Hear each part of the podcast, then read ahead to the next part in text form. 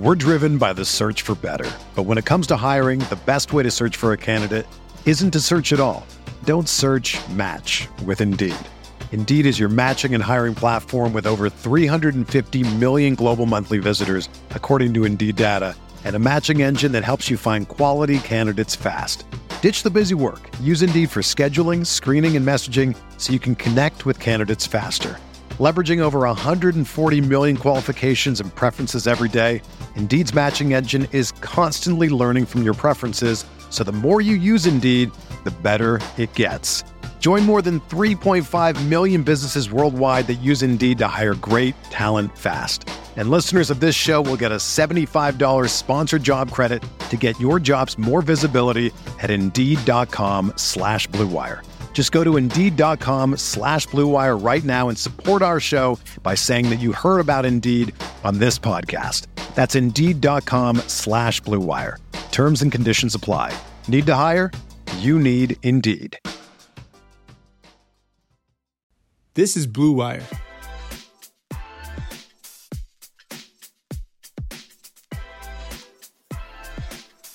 What's going on, Hornets fans? Welcome into another episode of Buzz Beat. We are the go to Charlotte Hornets podcast for deep analysis, and you can find us on the Blue Wire Network. Just search Buzz Beat and or Blue Wire on iTunes, Spotify, or your favorite podcasting app. And we always appreciate your reviews and ratings as it does go a long way in helping our exposure. On the last episode, if you guys didn't check it out, Brian, Spencer, and myself broke down the complicated situation surrounding Kemba's free agency and looked into a couple of college prospects with Bol Bol and PJ Washington. All right, on today's episode, uh, we're very happy and excited to have one of my good friends. I hope she's cool with me calling her that. and one of the be- and one of the better minds uh, in college hoops media on the pod, Caroline Darney. Uh, Caroline is the managing editor for NCAA team brands at SB Nation. She's a UVA grad, uh, master's degree in sports management from Georgetown. She worked at the the Pentagon, and finally, she's chosen to make something of her life and has decided to join this niche Charlotte Hornets podcast. Caroline, thanks for coming on. Uh, how are things in the off season? Things here? are great. Um, it's actually really cool when you win a national championship. Um, it's a lot of fun. I, I highly recommend uh, covering a team that wins a national championship, especially if it's your alma mater. So, I, I bet that's fun. Now, I won't ask for like a specific dollar amount, but in terms of in terms of like memorabilia regarding the Final Four, the title, just like I'm just gonna throw out a number and you just say higher or lower. Okay. Okay. Yeah. Okay. What if I throw out five hundred dollars? ooh, that might that might actually be right around where I'm at. Okay. Yeah. All right. All right. I got. a think that sounds about right. A couple. That sounds about uh, right. Newspaper um, front pages framed. Got the Sports Illustrated framed. Yeah. Um, and then I, I have I think three shirts and two hats in a All right. in a That's a Tervis tumbler because you know Virginia grad got to get Right. a Tervis tumbler. So right. Yeah. Do do enjoy the services. okay. Um okay, and uh Caroline, why don't you tell listeners where they can uh where they can find you, your work on Twitter or you know, streaking the lawn or anything like that. yeah, absolutely. So um, like you said, I am currently working for SB Nation. Got some content on SBNation.com that was more you know during basketball season, but you can find me and my takes on Twitter uh, at CW Darney. And then uh, you can always keep up with us all summer as we cover where these guys are going to go. Virginia guys in the draft this year at streakingthelawn.com, um, as well as heading into next season. We're always excited about football. And, uh, well, we're covering lacrosse still. So, you know, we got that going, which is fun. And uh, some All right. baseball still happening. So, yeah, any, any of those places, come find me. I love to talk about basketball any moment possible. Well, before we get into these uh, three draft prospects from uh, Virginia, I do want to ask you a quick question about your background. Sure. Um, I looked over your your resume; looked pretty extensive.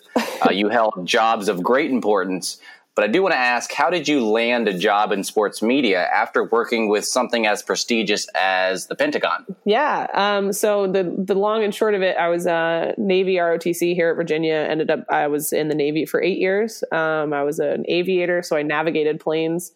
Um, and my shore tour, I worked with uh, I worked at the Pentagon, working with the foreign defense attaches in DC, which was pretty awesome. Um, and so not as you know dramatic as it sounds like going to the Pentagon, but it was a very cool place to work. Um, and I finally made something of my life, like Brian said, and got to come on um, a Hornets podcast, which is what this has all been. No, it was fun. I decided to go to grad school for sports management. I've always loved sports. Um, I found out a little bit later and um, that I liked writing, and if I could combine the two, that'd be pretty sweet. Um, mm-hmm. And it, I, I wake up every morning and wonder that same question: like, How did I get here? How am I yeah. so lucky to do this? And uh, it's it's been a pleasure. I've been at SB Nation a little under two years, so it'll be two years in August. Um, so it's been a, it's been a blast. It's been really fun. I've covered the basketball team for various outlets um, here in Charlottesville for uh, I think five the last six years. Um, so pretty good, pretty good time to get involved. Or six the last seven. London Perrantes' first year was my first year on the beat, and I missed one. That year. was the 2012 2013 season yep. was Perrantes' freshman year. Yeah. Yeah. That was my first year I ever covered, first year out of college, I ever covered the ACC too. Yeah. Um, so I've done, I've done aggregation before in the past. Streaking the lawn with Virginia is, is, is great. It's actually like legitimately has been my go to for Virginia information here. Speaking of Virginia information, was quite the year for Virginia basketball, uh, Caroline. I know I saw you at a lot of Virginia games this season, yep. including one I was fortunate enough to get up to in Charlottesville when they hosted Duke. That was a lot of fun. A good basketball team, of course, had good players on it, some of whom are seen as very, very important uh, draft prospects. so we'll get so we'll get started with one of my favorite players. This is a guy that I know myself and one of the other co-hosts here, Spencer he and I have liked this guy for you know going back to his redshirt freshman year. That's DeAndre Hunter. Yeah. Like, is it a little hard for you to believe where we are now at this stage with Dre? Like 18 months ago, he's coming off his redshirt freshman season. There are some rumors swirling of him maybe transferring. Yeah. And now this guy is like a top six, seven pick in the draft. Basically, what do you remember about those early days? I'm thinking like November 2017, somewhere in those whereabouts with Dre that sort of shaped the prospect that he's become today. Yeah, and he was a guy that got off to a little bit of a slow, even a slow start in you know that first season 2018 mm-hmm. they played the full season i will say i don't know there's many other coaches like tony bennett that will take a prospect or a guy like deandre hunter and actually red redshirt him for the whole season there was some discussion that 2017 2018 season about pulling him off that red shirt just because of you know they lost austin nichols there were some injury mm-hmm. issues, that sort of thing. Um, but you got to see really early on um, what he was capable of doing. And he's the type of athlete and the type of player that Virginia doesn't. I think, other than Justin Anderson, Virginia hadn't seen an athlete like a guy that was just so gifted with every possible facet of his game. And granted, he did develop things. His shooting developed over his time in Charlottesville, um, but you could just see the raw skills when he came in. And then after spending a year with the strength and conditioning group, especially Mike Curtis here at UVA, who's just outstanding, he stepped onto the court and, you know, his first season, 2018, uh, 2017, 2018. And you're like, oh, he's a grown dude. Like he's ready to play. Yeah. And, you know, it was, it was quiet to start. He, he dropped 23 on Monmouth, um, which, you know, you kind of look at that shows he was seven for seven from the field you just could see the stuff that he could do. And when he starts like dunking on people, like the UNC game, mm-hmm. Virginia hasn't had yeah. a guy that can do that. Like that was the thing where he got, he got Joel Berry yeah, bad. He got, he got Joel Berry bad, bad, if I remember correctly. Yeah, and he got a couple Miami players pretty good. Um, I think there were one or two of them at the rim and a win there. And so you just kind of saw a glimpse of he was relatively consistent, but he wasn't anywhere what we got from him this year. Um, mm-hmm. And especially as you, once you hit conference play, DeAndre was like that X factor. The, the criticism of Virginia, the boringness factor, and all that sort of thing. They've always said that Virginia didn't have a guy that they could rely on to get a basket when they needed, and that's what DeAndre was at multiple times over the course of the season. Obviously, Ty Jerome and, and Kyle Guy morphed into roles where they could help with that, and I think that was actually the mm-hmm. case uh, and why Virginia was so successful this past season was because of those guys stepping into bigger roles and becoming more offensively threatening. Um, but DeAndre could score when you needed points, but he could also defend just about anybody you asked him to. And that's where, when you look at that UMBC game, where he didn't play because of the broken wrist that he he got against Clemson. Mm-hmm. Um, he's the type of guy that could lock up a, a, gyre, a, a Lyles or yeah, slow down. Yeah. Jairus Lyles Yeah. turned into Kyrie Irving Yeah. for one night at, uh, at Spectrum Center. And so while there's good good defenders, like Devon Hall was an outstanding defender, was probably the best. Well, I mean Isaiah Wilkins on that team too, so they were obviously great Yeah. individual defenders, but no one had quite the the speed and ability to stay in front of a fast guard like DeAndre Hunter had. So it's kind of a really long And we- answer to your question, but um, and we saw no, it's good. And we saw this year like that became an ace, like a, an ace up Tony Bennett's sleeve this year. You know, when they when they needed a stop in the second half, they used DeAndre Hunter on Coby White, Nickeil Alexander Walker, uh, Jarrett Culver. I mean, the list like these are all I just listed off like lottery prospects too. These are these are like these aren't just like good college players. These are like NBA players too. I think one of the things that sort of goes unnoticed or, or doesn't get spoken about enough and sort of like bigger mainstream circles in terms of what Tony Bennett's done with Virginia is like I think this has become one of the premier, if not the premier program in terms of player development in college basketball. And I think especially now that John Beilein has left Michigan, I think they were sort of right there. I think Jay Wright and Villanova are at the top of this list too. But like in terms of programs that are doing routinely a really, really good job the last five, six years of just like molding Yep.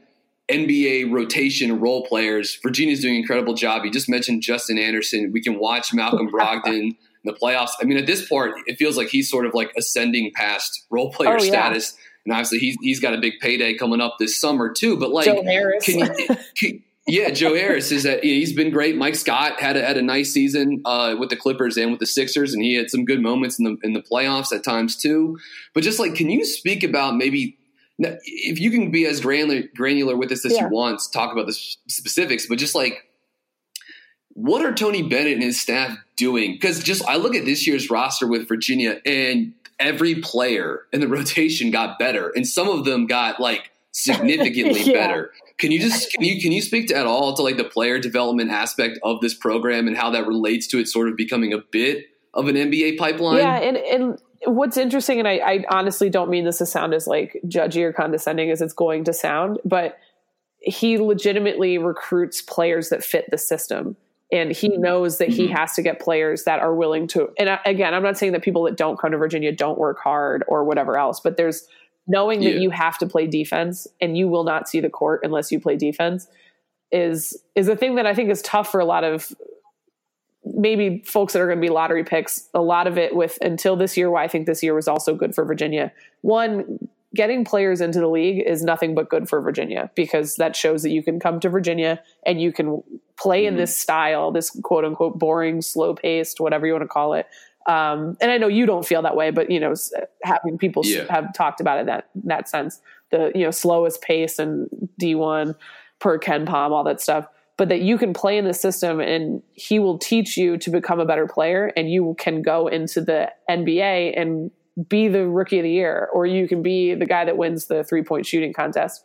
Because Malcolm Brogdon was like a low 4 high 3 star recruit depending on what you Mhm. and you know same with Kyle Guy. And and this this trio the big 3 that we call them was definitely the higher rated players that he had. But again like you said you look at guys like Isaiah Wilkins, who came out and was clearly a better player at the end of his time. It's a getting the right Mhm. guys that are committed to working hard and learning the system and what he teaches you will make you an all around better basketball player. So it's the um, you can't really teach the basketball IQ. I don't think that's something that you know you have it or you Mhm. don't, or you can learn to get better at it. But that's some innate sense that like Ty Jerome has uncanny knowledge of what's going on around him at all moments. Um, and that's something that just makes him a great basketball player because it's something that he's developed and that he has within him. That's not necessarily something that he was taught at Virginia. But finding those diamond in the rough players that kind of slide through or uh, uh, finding them early enough, like this si- si- situation with Kyle Guy and Ty Jerome, um, where they're committing super early. But it's just a matter of like those guys he sees something in these players and he's just a damn good coach. He's a good technical Yeah. sound coach.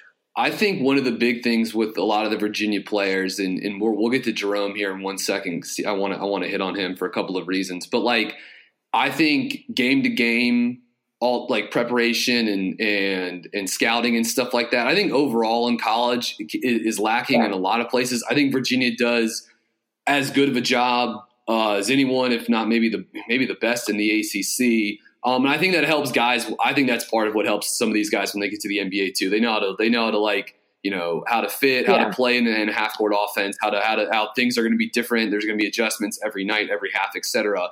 Um, and, and I think that that's a big boon for them too, and that, that's sort of attached to basketball for sure IQ and, as and part of it is this what i keep looking at is over the course of the ncaa tournament is each game had a player outside of the big three that stepped up in a way that was really masterful coaching from from bennett so you look at the purdue game by going big and having Diakite and Salt in there, that was a turning point in the second half. And used, utilizing Salt, who had barely been used in the games before, um, was huge in just getting the right guys in the right place and, and doing the simple. I loved the game at North Carolina this year. I thought that was one of the best coach games by both Roy Williams and Tony Bennett. That to me was more of a chess match where they're you know trying to get guys off of who's marking whom and who's on the court at any given time. And you look at the utilization of Braxton Key in the championship game, another guy that didn't play a lot in the games leading up to it, um, who was outstanding, or Kihei Clark against Oregon, which on paper you'd think was a horrible matchup for him because Oregon was built a lot like Florida State. And I'm the biggest like Kihei defender. I think the kid, you know, I was always like, this kid needs to be on the court, one, because they needed backcourt depth, but also because like he needs to learn and he's a smart player. He, you know, I think we can see now his passes are pretty good. Um, but you look at yeah, the way that he was used, he had 12 points in that game. Virginia doesn't beat Oregon without Kihei Clark on the floor. So it, it's really interesting, like just using those pieces and, and guys like Kihei Clark or even like a London Perrantes are the hallmark type small pieces that Tony Bennett finds and turns into not just like workable players, but like all ACC caliber or national champion players. Like Kihei Clark, is, he, he is a national champ. He led Virginia to their first national championship in school history. So the the or, the Oregon win Yeah. was crazy too because that I mean, like the, the the defense Oregon was playing. I believe Spencer, my- our our co-host Spencer, described it as a matchup zone on speed. Like it was just it was just insane. So the Hornets have a pick. You know, unfortunately. I don't think DeAndre Hunter is going to be available to the Charlotte Hornets Yeah. at pick number 12. This guy seems like he's destined to go in that first top half dozen or so. Well, that's what happens when you start winning those games towards the end of the season. Yeah, we talked about that. right exactly. Yeah exactly. Like it, it, the hornets sort of played themselves out of a top 10 pick and, and hunter played himself into more of a top five range top six range. Um, but let's but the hornets also at pick 36 you know i think ty jerome there's a very good chance this is a guy that Yeah. goes in the first round but he could also slip back to the second round. You know it was interesting. He measured at six five and a half at the combine last week without shoes. Pretty tall but with actually with a negative wingspan, Yeah. only a six four wingspan. His wingspan was slightly smaller than than Kyle right? Guy's. Isn't that crazy? Uh, yeah, it's weird. You know, he was a pretty decent steals guy in college, over three percent steal rate the last two seasons.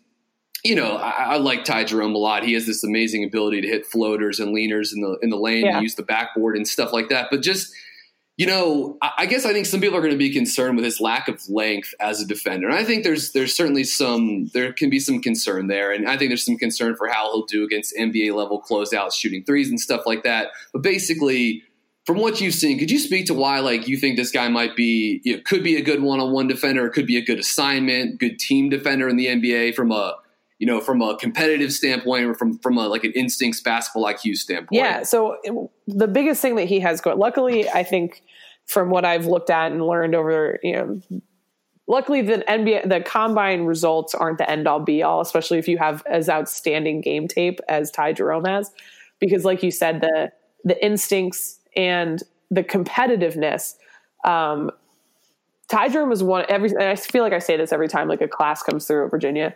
Um, you know, like oh, Joe Harris is my favorite player. Like he's one of my favorite players to play UVA. And then like you look at Malcolm Brogdon and London Perrantes and Isaiah and but Ty Jerome, there's just something about the way he plays. He was the he was probably one of the few guys on the team that had that real dog in him that like was just so competitive and so like Yeah. there is no quit.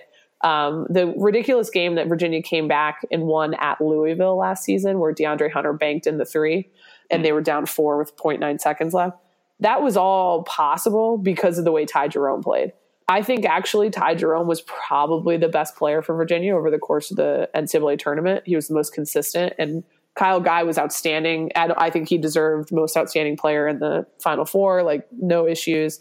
Um, but Ty Jerome was the of the three the one that was usually overlooked. Um, and it wasn't necessarily like because he wasn't flashy or didn't have great numbers or anything like that, but he was just a guy that Kyle Guy became like the face of the program. So, you know, he, right. 13.6 points per game, 4.2 rebounds. He, his defense improved dramatically over his time in, in Charlottesville. What a lot of people, I don't know, hopefully this isn't, won't be a huge knock on him, but he didn't finish his senior year of high school playing he obviously finished high school, but he was yeah, I would hope so. season playing because he had to get hip surgery. So a lot of mm-hmm. the like people have said he doesn't look athletic. Um, he looks kind of flat footed when he's out there. Um, when he first came to UVA, he didn't have great um, speed or lateral movement because of like still getting over that surgery. But like you said, he's a good steals guy. I never thought mm-hmm. watching him play defense like that he didn't have that length. I'm actually surprised when I saw that he had the negative wingspan. I think it's a fair athleticism is always the thing that people will knock him for. Um, but I think he brings enough to the table where he can work in a team defense and he's so creative with his shooting. He's so smart about it and he thinks two passes ahead of everybody else, whether he has the ball or whether he could be on the receiving end of it. So he's looking at where can I be to best set up my teammates. And that's the kind of stuff that he brings to a team that I think will impress, you know, GMs when they're looking at guys to draft because he's just a smart player and he's a baller. Yeah. He he can hit that shot yeah. that he hit at Duke last year where he faked to the scorers table. Um, I think it was Trevon Duval. Is that right? Is that the right way to say it? Uh, yeah, or yeah. or whatever. He, yeah, he shook him off remember. fully and got that yeah. just and he will shoot you know NBA threes. Um, yeah, he's got he has range and he can shoot it off the bounce. And he was like, I mean, he was basically as good as Guy was. Kyle Guy was off the catch this season too. All, you know, they're sort of different movement shooters, but they're both pretty special. Speaking of Kyle Guy as a special yes. shooter.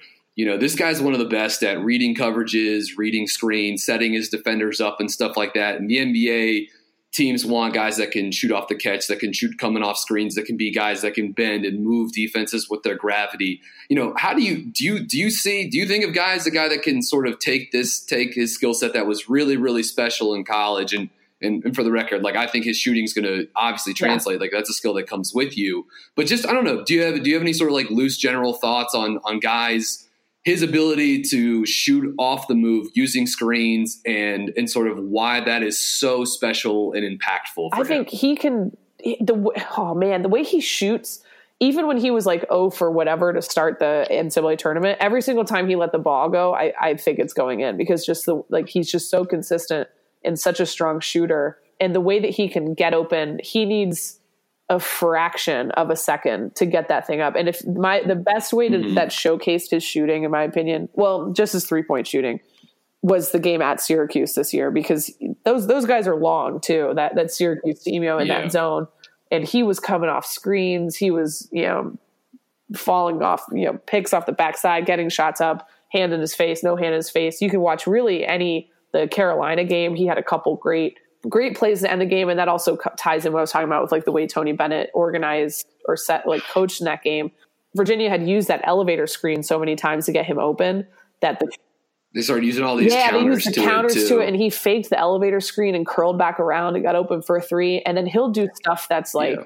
you know, he would he, just for a second he paused and put his hands on his knees so that his he he wait he can he reads the defense so well. Like that guy slacks for a second and he's cutting and and is open. the one the one at the one at UNC he was matched up with Kenny Williams, who's a who's a very good like off ball college wing defender, and he got he got Kenny leaning one way and slipped back off off one of those like inside triangles to the near corner, and you could actually see like Kenny like sink yeah. his head because he knew he was like I, have I've yeah. been had. Um, yeah, yeah. Kyle guy is a special shooter, and um, you know I, I think it's a little. Spencer's talked about this before. I think it's a little interesting. He was so quick on his decision to say I'm going pro. But I think there's a lot of reasons for for why you know mission accomplished in Charlottesville and, and why he would maybe be interested in taking his his talents to the next level. Caroline, thanks again for joining us. We really, really appreciate the insight and the in the perspective. Absolutely. And um, I hope one of them ends up in Charlotte. That'd be great. I think that'd be yeah, that would, that, that would be really cool. I know Spencer and I are pulling for Ty Jerome at pick 36. Yeah. Uh, I'm not sure if we're going to get there because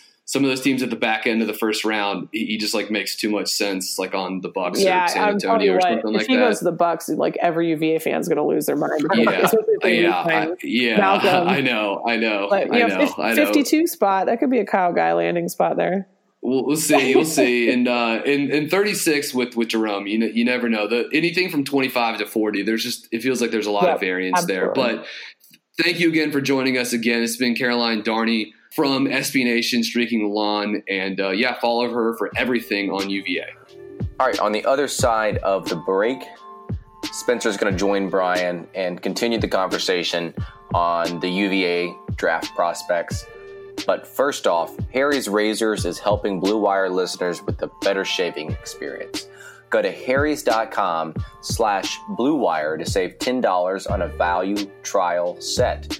This includes a five blade razor, rich blathering shave gel, and a travel blade cover. Enough with the cheap razors. Go to Harry's and try it now. It's just $3 for all of our loyal listeners. Harry's has fixed shaving, combining a simple and clean design with quality and durable blades at a fair price. Harry's founders were tired of paying for razors that were overpriced and over Harry's bought a world class blade factory in Germany that's been making quality blades for over 95 years. Join the 10 million who have tried Harry's. Claim your trial offer by going to harrys.com slash bluewire. All of Harry's blades come with a 100% guarantee. If you don't love your shave, let them know and they'll give you a full refund. Again, make sure you go to harrys.com slash blue wire to redeem your razor for $3. Okay, transitioning from talking about some of those Virginia draft prospects, Kyle Guy, Ty Jerome, and of course DeAndre Hunter with Caroline Darney. Thanks again to her joining us for the first half of the podcast. Uh, Spencer Percy, who is uh, out of state on assignment somewhere else. We assume he's doing some sort of secret scouting mission for the Hornets right now. But uh, uh, we thought we'd have Spencer, who's our resident UVA hoops junkie here, have him circle back so we can we can go over some more of these prospects. So. Spencer, where, anywhere you want to start in particular with one of these three guys, Hunter, Jerome, uh, Guy, or anything you want to get off your chest here as we're you know about a, a little little less than a month out from the draft? Um, let's just jump right in with Kyle Guy. I feel like Yeah, you know the, the buzz with him, um, or at least the surprise uh, with him, you know, entering the draft and then Mhm. literally pulling his name out of any possibility of coming back to UVA, and that was obviously before the combine and all that. But it, but he seemed to hold his own pretty well at the combine. You know, one of the things with with him, I always thought was possible but not likely was his ability to, to handle the ball, to play in the pick and roll, to be a secondary creator. You know, I always thought that was possible.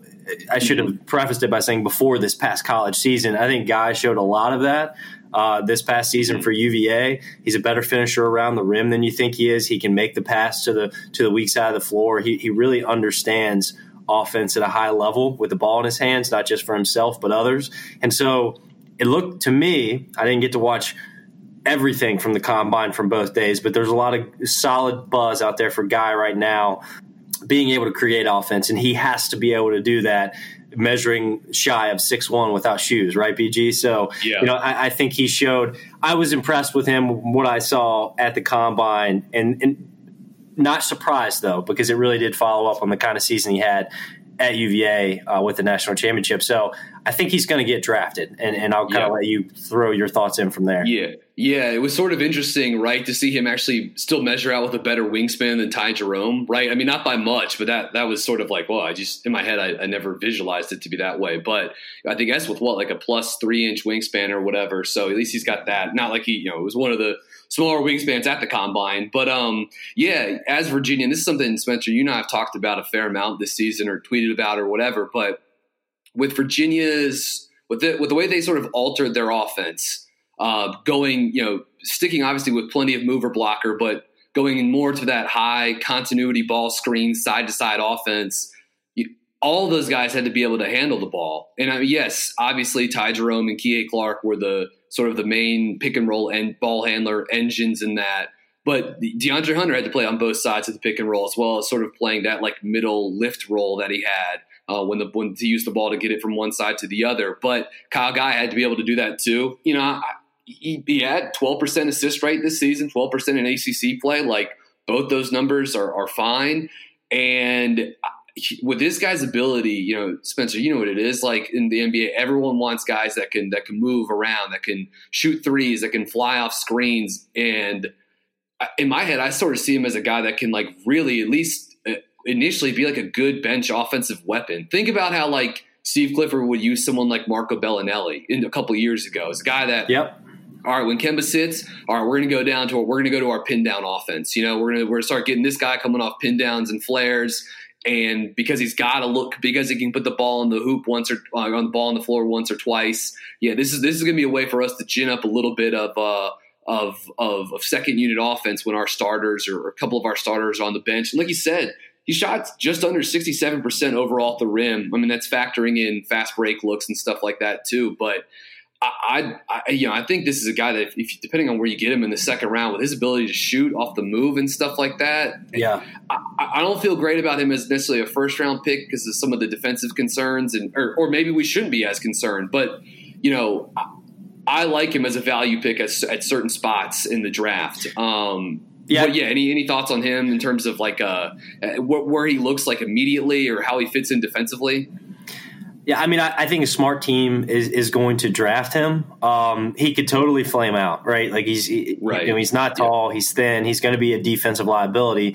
To answer your mm-hmm. question, what I like about Guy though is he's one of those players that he just tries hard. He battles. Um, you know, his his defensive inefficiencies are, are obvious and always will be, but but he plays so hard, and I think that's going to help him a lot from a coaching perspective.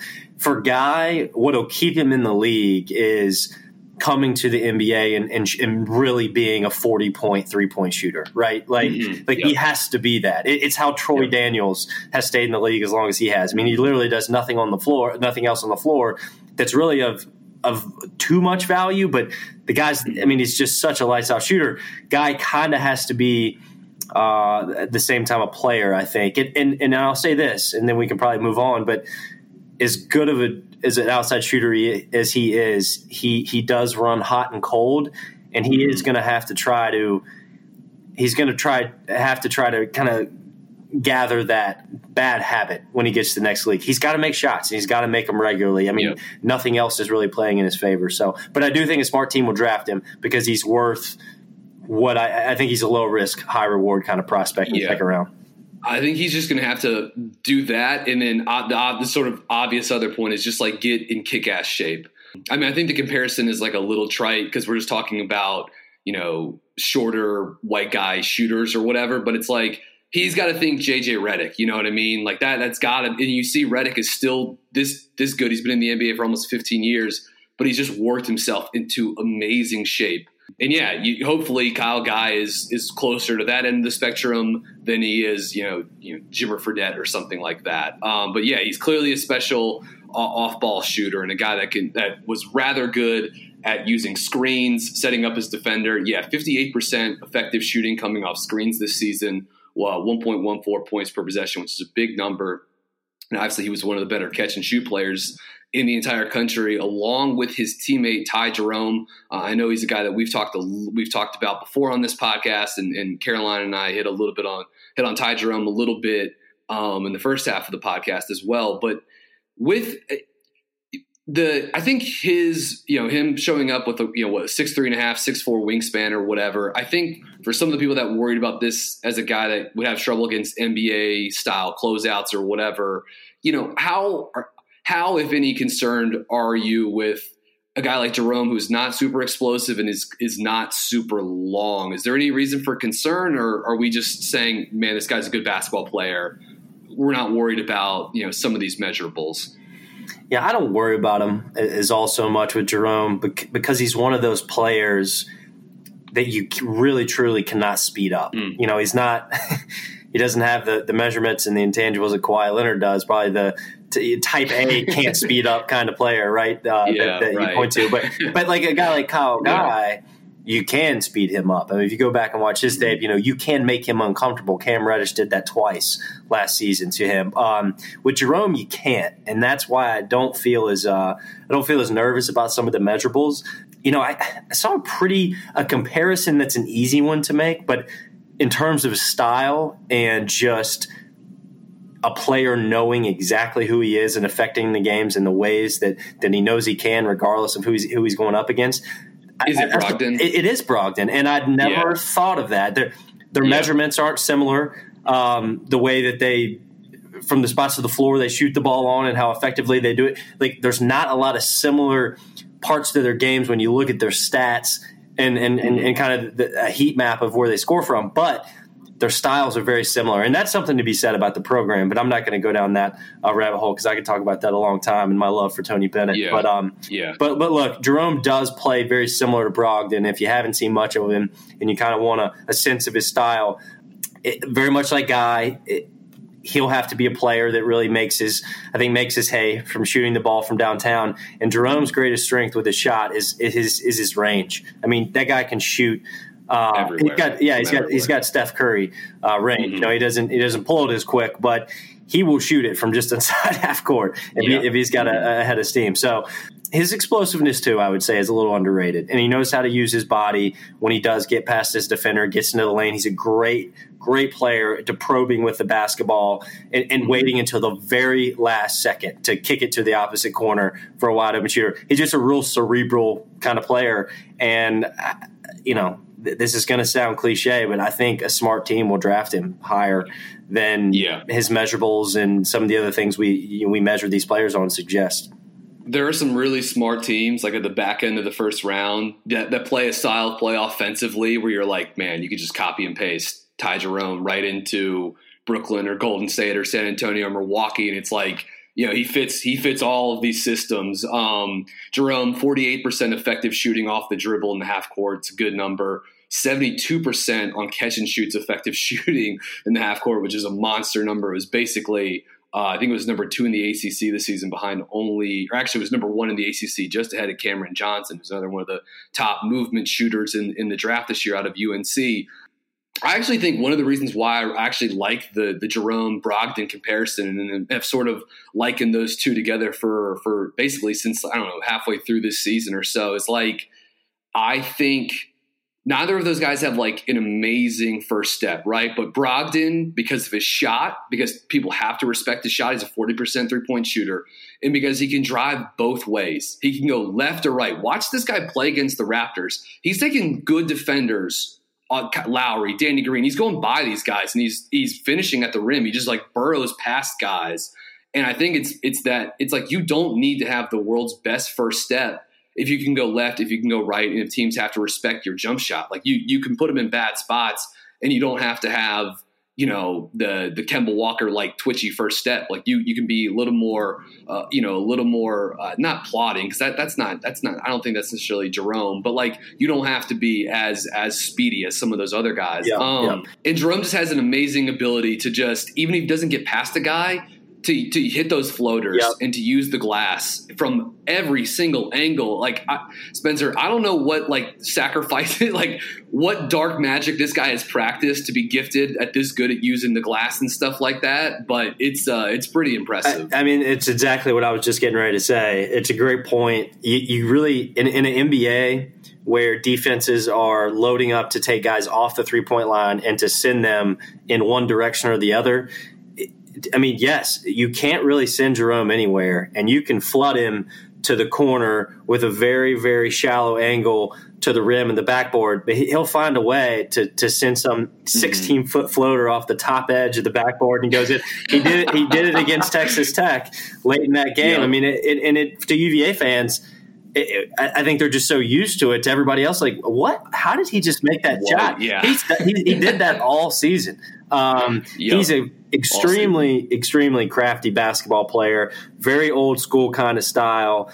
Um, I, I just think that I think his floor is so high. Um, you know, another guy that y- you can't guarantee he'll stick in the NBA because of his athletic, mm-hmm. um, you know, and, and, and measurable deficiencies. But when, when you're a smart player and you don't turn the ball over, um, you shoot it well, and you can score from a lot of different uh, you know points on the floor uh, and create for others. There's only so much that can go wrong. And, and here's the last thing I'd say say about Jerome. You know, imagine being a coach of one of these smart teams we're talking about, Brian, and thinking, man it, well, think about being a team that needs a point guard, a good team that needs a point guard immediately, or a team that just would like to take on a third. Uh, and if they if they take on an injury, now you have a guy in Ty Jerome that, as a coach, you know you can put him in the game, and the game's not going to get away from you, right? Like here's yeah. a guy who can almost come into the NBA immediately and control the mm-hmm. flow of an offense. There are so few guards, even guards that are projected to be lottery picks, that you can say that about in any class. And so that's something you got to remember when you're talking about a guy like Ty Jerome. He controls the basketball game. One of my hopes for him is that he gets because because I'm not sure as like I think Ty Jerome is an NBA player. I'm all like I'm all in on that. And I think he's like a winning NBA player. I think he's a contributing NBA player. I'm not. I'll be curious to see if he has the ability to actually do like the the the like the lead guard role. Like I'd love to see him in a spot again similar to what you know, Brogdon's career sort of took on a different role. The, you know, when, when the Bucks traded for Eric Bledsoe last season, and then now this season playing at that as that like that second guard, but basically like the the third or fourth creator, along with Giannis and Eric Bledsoe and Khris Middleton in this sort of like shell offense that that Mike Budenholzer's playing. And he's been incredible. Like I mean, 50, 40, 90 club, led the league in free throw shooting, and like he's been great at the rim. Like I, I'm hoping Jerome gets the ability to do something like that, where he can get some gets you know some possessions where he's a guy that's yeah I'm, I'm gonna run pick and roll I'm gonna get the possession started, but that he gets to be a guy that can you know attack a closeout, be a secondary creator. I think that's really where he has the ability to sort of like hit his upper potential offensively. And man, he's got the guy's got great numbers: 33% assist rate, 13% turnover rate, 3% steal rate. Um, he shot 64% overall at the rim. Only less than 7% of his field goals were assisted at the rim. So he's got some, again, some shot creation. Uh, two pointers away from the rim. That includes some floaters and stuff like that. Shot 39% on those, and only 9% of those were assisted. So again, this guy's got the ability to put it on the deck and, and, and, and score from a, from a couple different levels, whether you see the half court as three or four levels. Like he, he can score. Um, and he's a guy that you know if he falls to 36, I, I think the Hornets would be would be uh, really pleased to, to, to snap up because I think he's a guy to come in and help a team. Win. Yeah, I agree. All right, let's touch just real quickly here before we finish up. One last guy, uh, DeAndre Hunter, obviously the best prospect that is, in this Virginia team, and, and a guy that sort of probably played himself into that top six, seven, eight range of of the the NBA lottery. Spencer, is there any spot you you sort of like unfortunately, I don't think he's going to fall to Charlotte at 12. I think that ship sailed a while ago. But any of those other lottery teams, perhaps in the top 10, that you'd like to see as a, landing spot for a guy, uh, DeAndre Hunter, that I know you and I are both big fans of? Yeah, well, I don't want to see him in LA. I'll be honest. uh, you know, I don't. I would never wish for a guy like DeAndre. God, a guy like. Could you imagine? Could you imagine going from UVA basketball to the Lakers right now? Like or LeBron James. Yeah, even yeah. So I, I, don't wish that for DeAndre. Um, I really don't wish Cleveland for him either. I, I actually like yeah. Cleveland as, as a destination over Los Angeles, just so he can get in there, learn. I think Cleveland could almost treat him as, hey, let's see if we can develop this guy, and he can become something along the lines of, of mm-hmm. Kawhi Leonard, right? Like that's the that's the athlete that's probably the if he reaches his absolute peak and becomes a superstar that can play with the ball in his hands and dribble it seven or eight times when he's going to score. Like maybe it's possible, right? So, yeah, like, right. so they could treat him like that in Cleveland. I think Atlanta's probably the best fit. Uh, mm-hmm. I think they're picking eighth and tenth, so I, I, don't think he gets to eight. But th- this lottery is very unpredictable when it's all said and done. So I really, really like that fit the combo of, of, of DeAndre Hunter and John Collins and Trae Young, like that, that excites yeah. me. So that's what I would kind of wish for him. I, I, agree with you. I don't think he's getting to 12. If he does, we better not pass on him. But uh, yeah, unfortunately, where he's probably going to be drafted, Lakers or the Cavs, I think they're they're both unfortunate uh, locations. Yeah. I hope Phoenix would just be such a weird fit for him too. I'd rather. I think Atlanta is sort of like any basketball junkie's good fit for any college prospect that you like. Uh, they play the right way, and for a guy that Hunter that's going to need to hit threes, you know, he's going to be. In, it would be a spacey system for him to land in with a really good pick and roll creator and some special. I mean, like I like the thought of he and Kevin Huerter on the wing with Trae Young and and John Collins and, and what they've got going on there under under Lloyd Pierce. I think that makes uh, a ton of sense, and he would help you know help raise the defensive floor of that team, um, which is something that they could use with guys like Trae Young and John Collins, who those guys are building pieces. That, you know, they're not the best uh, defenders, so yeah, unfortunately, likely no no DeAndre Hunter in purple and teal, but uh, it would be pretty cool to see him a few hours south down down I eighty five um, with the Atlanta Hawks. So yeah, that wraps up this episode. A very very heavy Virginia episode, which I know pleases pleases hopefully some of our listeners out there. And uh, yeah, we'll keep keep it here for all kinds of draft coverage with Buzzbeat. Well, we'll be hitting more and more prospects over the next four weeks. And I think next week we're hoping to do some Tobacco Road stuff. So some Cam Reddish and Nassir Little, some of these other guys that could potentially be uh, in the Hornets' reins are certainly worth uh, kicking the tires on. So thanks for listening in. Uh, again, be sure to you know listen, rate on iTunes, Spotify, everything. And uh, thanks for tuning in. Go Hornets.